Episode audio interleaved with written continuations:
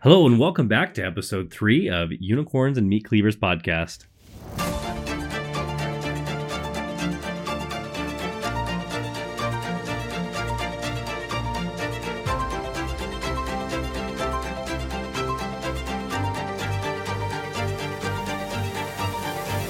Hi. Hello. Why do you sound so cheesy? You know, it's who I am. You have a very good announcer voice. Ladies and gentlemen, boys and girls of all ages, welcome. That's it. That's all I got. And good evening. Hey, did you ever wonder? Is this okay? Is this just me? I I I wondered this. I was starving the other day. When you're hungry and you have no more food in your system, do you feel like that little like tingle of air? It's like it's like in the back of your throat. like you feel like you need a burp? It's not burp, but it's like it's like the stomach rumble, but it's in your throat. Like you ever like it's like it, it feels like it's like your body's like I'm gonna absorb this. No, not really. I just Okay. get gurgly and sometimes feel like I need to puke. Well, I thought I thought it was just me, so I googled that. Um, turns out I'm not the only one who feels this way. What I'm feeling is not from my throat; it's actually vibration from the intestine. It's trying to pull sustenance down to absorb in the ADME process uh, into your body to distribute it, you know, out and be like, oh, nutrients. Here we go. That's how you live. Um, no, it's your stomach's empty, so it's sucking air down into that's where you get the rumbles the rumble stiltskins Interesting. That's good to know. That's a fun fact wasn't it Well, yeah. Speaking of weird things that you think only happen to you that I've never Googled, but I was thinking about this too. Um, am I the only one that gets like weird tingly like feelings like pain in your legs when you see an open wound? uh i don't when somebody hurts themselves really bad though i feel a tingle in my balls like, Like- anywhere? like or just if no somebody like gets like kicked in the it- balls? it's it's it's like if somebody gets kicked in the nuts Okay. every guy's gonna be like ooh but like if i see someone like you know like really face plant like right into concrete it's the same feeling like ooh and for some reason those nutcrackers just just start Mine's just anytime like my mom's ever showed me like surgeries that she's had or something. Anytime I see like a wound of any sort, my legs just like ache and I'm like, ugh, and it's like tingly aching. It's weird. I don't know if it's normal. Never thought to look it up. Just figured I'm You're weird. You're weird. But that's okay. I fell in love with your weirdness. We're all a little weird. It's You're a little weird. So what you got for me today? Oh, I'm going first. You're going first. Ladies Okay. first. What you got for me? Um, well, I figured today would be a good day for some fun facts of things that you didn't know that you needed to know. Okay, I'm intrigued. okay, really, you probably don't need to need, know these. It will probably waste some brain space, but it's All right, fine. well, flip out that handy dandy notebook. Leave me alone just because I come prepared. What do you have? A sticky note? Sticky note. That's okay. I, hmm, we'll we'll we'll run with it. Whatever, dude. You'll ca- you'll carry this one. you'll carry this one today. Haven't I carried them all so far? Ah, who prepares? Who prepares? yeah, yeah, that's right. Okay, so ketchup was sold in the 1830s as a medicine claiming to cure ailments like diarrhea, indigestion, and jaundice. Doesn't ketchup just give you diarrhea if you just eat it all? I'm gonna suck down this bottle of ketchup. When it was invent like it it was created into a pill I- from what it sounds like what I was reading, but it wasn't popularized as a condiment until the late 19th century. So, question: Yeah. When do we get to start putting insulin on our big cheesy burritos as a condiment? right? Like ah, this is just bring down the beatus. right? Okay, and um, during the Victorian period, it was normal to photograph loved ones after they have died. They Yeah. would dress the newly deceased relatives in their best clothing and prop them up in lifelike poses and photograph them. They did this to preserve one last images of their dead loved one. It was called postmortem photography, and some photographers offered to paint open eyes on the final image. Okay, that last part's a little creepy. Um, there's a picture at my grandma's house. Uh, we go into the basement, it's all this, the family, whatever. There's there's a a, a picture of two si- uh, well three siblings, two of which are alive. Um, there's like a six year old, like a three year old, and a baby, and the baby is dead. But yeah, I never knew that growing up. My mom my ended up telling me like, yeah, it's like a great aunt that just passed away, and so they got one last picture yeah. or one I- first picture. Really kind of sad. I thought that was interesting. And then the whole painting open eyes on the final images images, it's like it's their version of Photoshop. A weekend Hey, at can you- Can you, Photoshop me to look thinner? It's like, can you just Photoshop Me to be alive. up? Yeah. Yeah. Yep. Um Okay, this one we were kind of talking about something like this the other day, so it's kind of it's not funny, but it's kind of not funny.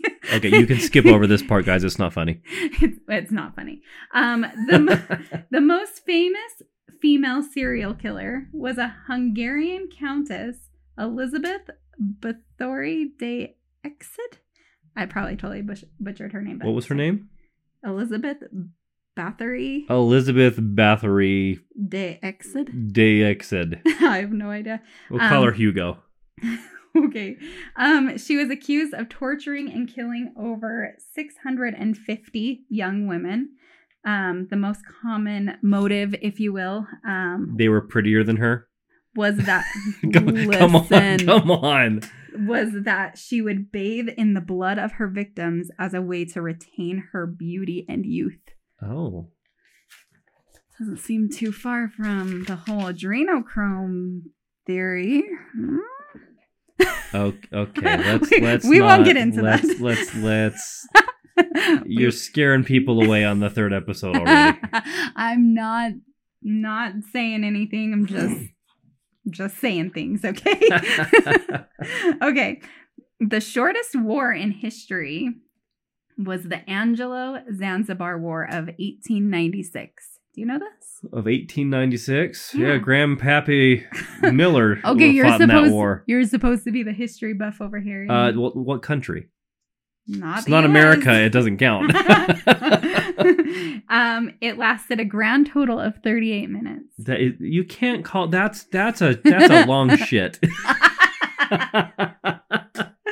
um, it was between Britain and Zanzibar, and it was over the uh, can't talk. it was over the ascension of the next sultan in Zanzibar, and resulted in a British victory.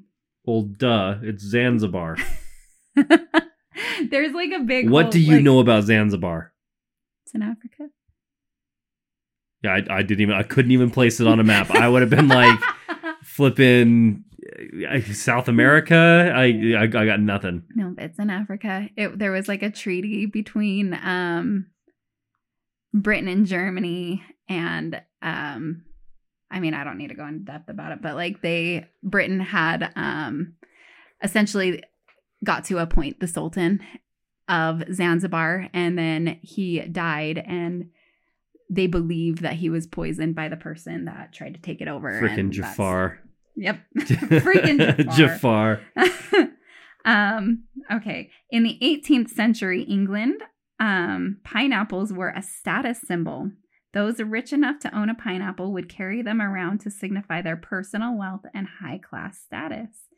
In that day and age, everything from clothing and houseware was decorated with that tropical fruit. Um, one pineapple back then would cost the equivalent to $8,000 today. So now, fast forward, the pineapple has now been perverted to a swinging symbol. It's a little less classy, but yeah. I mean, a little rough around the edges. Uh, yeah, but yeah, the, can we can we leave the pine? The pineapple's delicious. just leave it alone. Can you leave it alone? Can you not look at a pineapple and be like, I need more people? Let's Stop it. Okay, swingers, find something new. Okay, just like I don't know, a swing set. I Why don't you get I a swing car, set? I thought the car key thing was for them. You know, car keys in a jar. Why don't you take that as a symbol? No, we're gonna take a pineapple and turn it upside down. Oh a little upside down cake. Um, in ancient Greece, they believed redheads became vampires after death That's true. because of their fair skin and their sensitivity. They are vampires. I've never seen a redhead and a vampire in a room together. Have you ever seen a vampire? Yes. But it was in a mirror, so it's kind of hard to see them actually. okay. Dork. Um, tablecloths were originally designed as one big communal napkin. They were first invented. Um, blah, blah, blah. when they were first invented, guests were meant to wipe their hands and faces on the tablecloth after a messy dinner party. that sounds. What you just say? What, Sounds you- say what year? Uh, I don't know. That doesn't sound disgusting. That sounds like efficient just- laundry. No, it's just a mess. Yeah. Like everybody's It's already getting messy, so why have an individual napkin Yeah, on your lap like, when you can just be like, screw it. I have the the corner seats are the most coveted. Just saying. well, I just wouldn't want to like wipe my dirty hand slime on somebody else's dirty hand slime. Well, like, look, it's a banquet table. would you want to eat ribs and wipe a napkin? Use a tablecloth as a napkin? I would just no, no, I would no. yeah, I yeah, that's what I thought. All right. And this is my last one for today. Um, before alarm why can't I talk? before alarm clocks and well before smartphones, there were people called knocker uppers. yeah, they were. I was one of those once. Who would literally knock on windows and wake them up for work. By the 1940s to 50s, this profession died out, although continued in some pockets of ind- industrial England until the early 1970s. They'd use a long stick, soft hammer, rattles, or even pea shooters to reach the client's windows. But my real question here is who knocked up the knocker uppers? Uh, you know, people get pregnant all sorts of ways. I'm not talking about that kind of knock up. and don't worry, I tried to look this question up too, and they hired knocker uppers, but who woke up those knocker uppers? And then, I mean, it's an endless cycle. It's like, what came first, the chicken or the, the egg? chicken. The Huh. chicken came But first. who knocked up the knocker upper? Uh, someone just happened to wake up and go, huh? yeah, but if you had to be up at a certain time, somebody had to Uh, wake They were a newborn parent. Most likely, not sleeping. Newborn anyway. parent, 3 a.m. They're like, well, crap. I'm already Might as well get up. Gotta not go. sleeping anyway. Gotta go to old Johansson's farm. Wake up that son be. Either that or the local insomniac. It could be that. I mean, you just. I mean, maybe they. Don't. know, Did you research the first alarm clock? No, I researched the Could have been a guy that just like slept with a rooster under his pillow. Well, that's what I'm saying. Before alarm clocks, the knocker upper was the alarm clock, Yes, but who which I think that's the best name. the knocker upper? yes, it's hilarious. I would like, you know, if it's 1970, it's only, it was only 50 years ago. 1970. Yeah, That person could still be alive today. I'd love to interview that guy. Listen here, knocker upper. Did you use an alarm clock to wake yourself up and then go knock up other people? Well, and that's the thing. Like, when was I should have looked up when the first like an actual alarm clock was invented? Because why were there still knocker uppers in the 70s? Yeah, This makes me think if you were like in a castle, like, you know, in the 600s, I mean, I know time is kind of, you know, relevant to business and whatnot. That's kind of what it was. No one really like, oh, it's 615.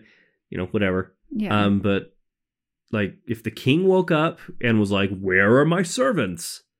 You know, like you need to be awake by the time the sun dial gets. To, I mean, what what do you do? Like if, if you if you didn't have time, you didn't have you know all that stuff.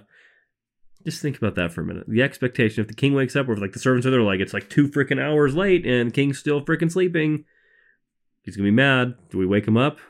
Do we get killed? well, yeah, because if you wake him up too early, he might be pissed. What if you wake him up late? He's like, why didn't you wake me up? Off with your heads. I need my cabbage and and beet today.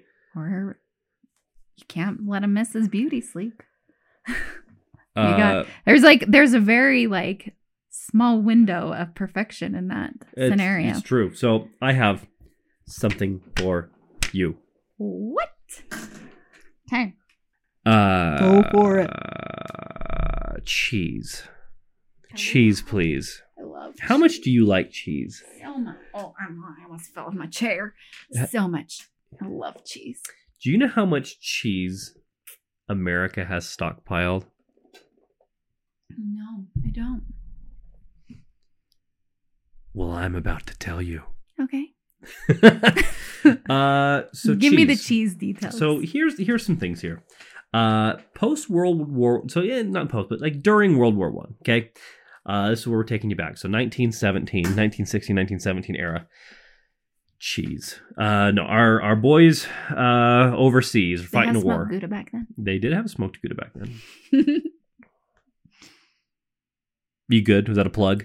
no, I Good for smoke. Yancey Fancy smoked Gouda. You can get it at Costco. it's so good, you and Indy just go to town.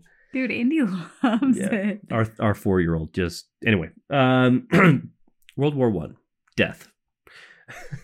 Uh, our boys are, are are hurting for malnutrition, like any war. And that, you know, they didn't have the supply chains like they do today. Then again, supply chains. Ah, was such a mess.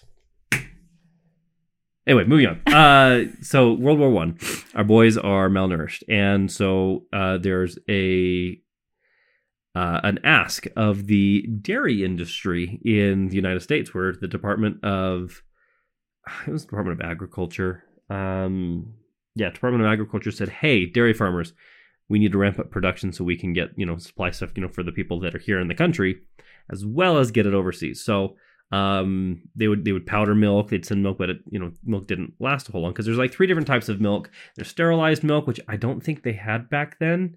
Um and that's like shelf stable that can like stay out um and then there's you know raw organic milk. Raw milk needs to be refrigerated the entire process.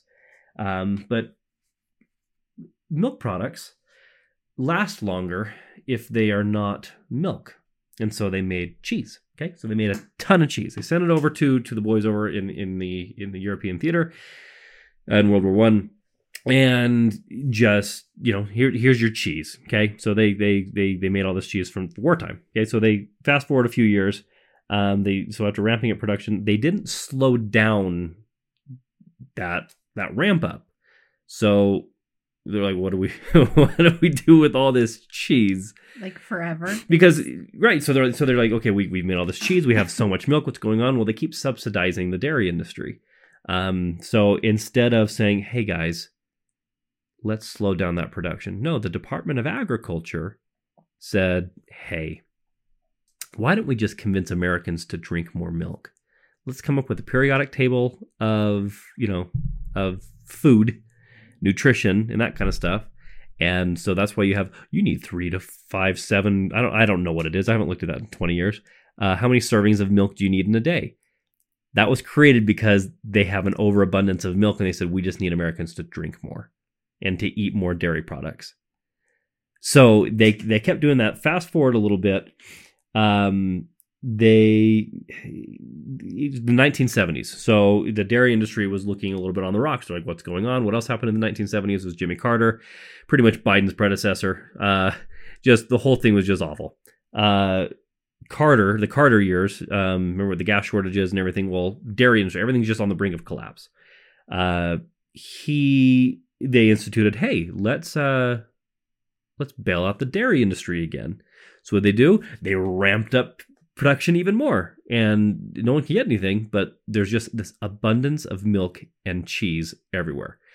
Che- the, reason they went to cheese is because cheese lasts it's, it's more shelf stable. It's lasts, lasts longer. So i'm talking you know brie swiss you know havarti uh uh gouda. Yancey fancy. Uh your your, your gouda cheese. So um so so during all of this uh it, it finally goes into the reagan years okay and the Reagan years, they're like, okay, we have so much cheese, so much cheese we are sitting on. How many? I want to. How many pounds of cheese do you think? I I I don't remember what it is. I know what it is now, but they had so much even then in, in, in under Reagan. So how much? How much cheese? How much? How many, how many pounds of cheese do you think they had? I don't know. Well, as of today, 1.4 billion pounds of cheese. That's enough to give every American a block of cheese every day for like four years. That would not be good for your. No, my my question is why the hell has cheese gone up like sixty percent at the grocery store in the last several months?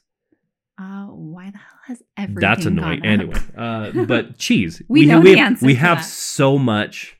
We have so much cheese. What what's going on? So anyway, so so in the Reagan years, they're like, hey, we have all this cheese. What do we do? Um, it's sitting here in our massive. They call them conspiracy theory is what they call the cheese caves. Um, but it's legit. They have massive warehouses all over the country of uh, cheese, and it's just sitting there. It's called government cheese now. Government owns all this, and it's just sitting there, and it's starting to get moldy and rotting. They're like, we can't sell this. We can't give it away. What, what, what do we? What do we do? So they took that cheese. It's now considered aged cheese, and they cut it up, and they go, hey. We're going to start giving this as a staple to Americans in need. So, like uh, people on WIC and all that kind of that cheese that they're getting is like 30 year old moldy, moldy, cheese. cheese. that they've cut down and like this is really good shit. Have you noticed the really good stuff is always the crappy part of everything? Like rich people don't eat fish, they eat caviar. Right? Right? They, they don't eat goose, they eat foie gras. Diseased, heart disease, fat and freaking liver disease goose liver. Right? And like, oh, would you like some cheese? No, I want the smelly, moldy stuff. It's 'cause oh. life is just so like they have everything they want that So they, just, gotta need eat garbage. terrible. They're like, I need like, to just yeah bring 'em down a That's pretty much it. So, uh, and the French. So Well- it's Well, isn't that like kind of go coincide with like lobster and stuff? How lobster's like so expensive and yes, but a hundred year or 150 years ago, when they were, it was considered cruel and unusual punishment. to, they would feed to it to their to prisoners. prisoners Yeah. on yeah on the East Coast. oh, those darn prisoners! Here's your lobster tails.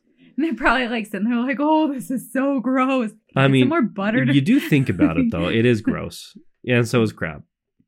I don't really care for lobster. It's but all delicious, but they're just giant. Like okay, They're sea bugs. if yeah. you see a, a spider, you're gonna be like, "Oh, that looks delicious." no, No, but if you see a spider the size of a 50 pound dog, would I boil it? no, I'd run No. away. I, I mean, I'm in a horror movie at this point, waiting for Alfred Hitchcock to, to, to say cut. Uh, but no, at the same time, you go, it's that big. I mean, w- w- would would it be good? It's a land lobster. I don't even want to. I'm just saying, we all th- you know, think it's gross there. maybe not a. I think like more of a beetle would be closer to like a land lobster. I don't know. I've seen Bear Grylls eat beetles, and those do not look good at all. Yeah, but does he cook them? No, he eats them raw. The dude prob- drink pee. Okay, so just He should probably try boiling and some like mouthwash. so carry around some. so mouthwash. anyway, so 1.4 billion pounds of cheese we are currently sitting on just in, and that's that's that's cheese. Just cheese. That's cheese. That is those big ol' you know, my one of my life's goals is to to buy a hundred and fifty pound wheels of wheel of cheese. I could probably get one from the government and just be like, hey, give me that cheese. uh, so But I don't want to eat thirty year old. no, we'll get some like 29 year old cheese. So they they started like sending this like as foreign foreign aid and foreign supplements and whatnot overseas. Um, and so they're they're just finding more things. If you notice, like everything has some sort of dairy in it. Why does this have dairy? Why does this have milk? It's because we need to find places to put milk so and dairy, and there's all this stuff. Uh, just to the point where like Kraft singles gets some of that cheese because But- they, they had to refine. Listen, they had to refine it so much that it's not cheese anymore. They're like, we, we- we're running out of things to do. That's why it's a cheese-like product. It's plastic, and they're like, oh crap, uh, we have all this this leftover from from our from our oil refineries. This plastic, what do we do with this? They're like, well, we have some cheese. What do we do? Refine them both together. Here's a Kraft single. It's half petroleum, half cheese. It's a cheese-like product. And that's your favorite cheese, isn't it? honey? No, it's not my. Favorite. That is your cheese. favorite. It's your favorite It- cheese. No, it's not. But I. What's I your What's your favorite cheese to put on hot dogs? I do use Kraft singles. Kraft singles. I know I'm. It's horrible. It's horrible for me, but I do it.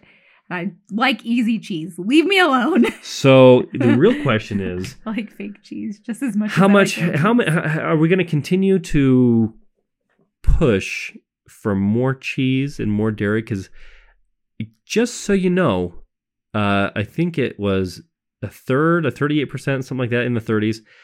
Of the population, U.S. population, is lactose intolerant. Yeah. Yeah, because Uh, cheese really isn't good for It- you. yeah, so you look at that, and they some some numbers I was seeing it was Dairy like on on on uh certain on certain races as well, and you know don't don't quote me on this, but it was somewhere like the high seventies, low eighties for African Americans were, Af- were lactose intolerant. Um, Hispanics was a little bit lower than that. Asians was a little bit lower than that. And then you know, white people, they were like, ah, we're like 36, you know, percent or like 28 percent, like the lowest of the low because that's just all that they've grown up on. You know, it's Yeah. milk and and and cheese and that's just that's american um so i find it interesting so the majority of people drinking this or eating this you know eating the cheese drinking dairy are i mean ethnically white so you look at how how much cheese is too much cheese I mean, all of it. I don't know. I I can, you can't ask me that. I love cheese. so i found that very interesting i saw that on a video and i'm like bull crap we have one point. and as i research i go huh there was one story i read that tried to debunk it. it's like no it doesn't have 1.4 billion it's 1.38 billion it's not they they they were it's you know mostly false because the number was slightly higher than God, gotta love those fact checkers. yeah so that is my uh cheesy story for the day Oh, I just love your cheese. don't, don't include that. That's awkward. I was more insinuating like your cheese, as in your cheesiness, not your not your cheese. That's... Well, I think that's all the time we have today, folks. Thank you for listening. Share us with your friends and family. Come on, we we really we really need the support. Like like we're gonna lose the house next week. Oh, sorry. Oh my Oh, gosh! it's- Shut up! You're ridiculous. uh, I mean, This you know, is our date night, you guys. Look. like this is literally Look. just for fun. look. I mean, life's not always sunshine and rainbows. Sometimes it's unicorns and meat cleavers.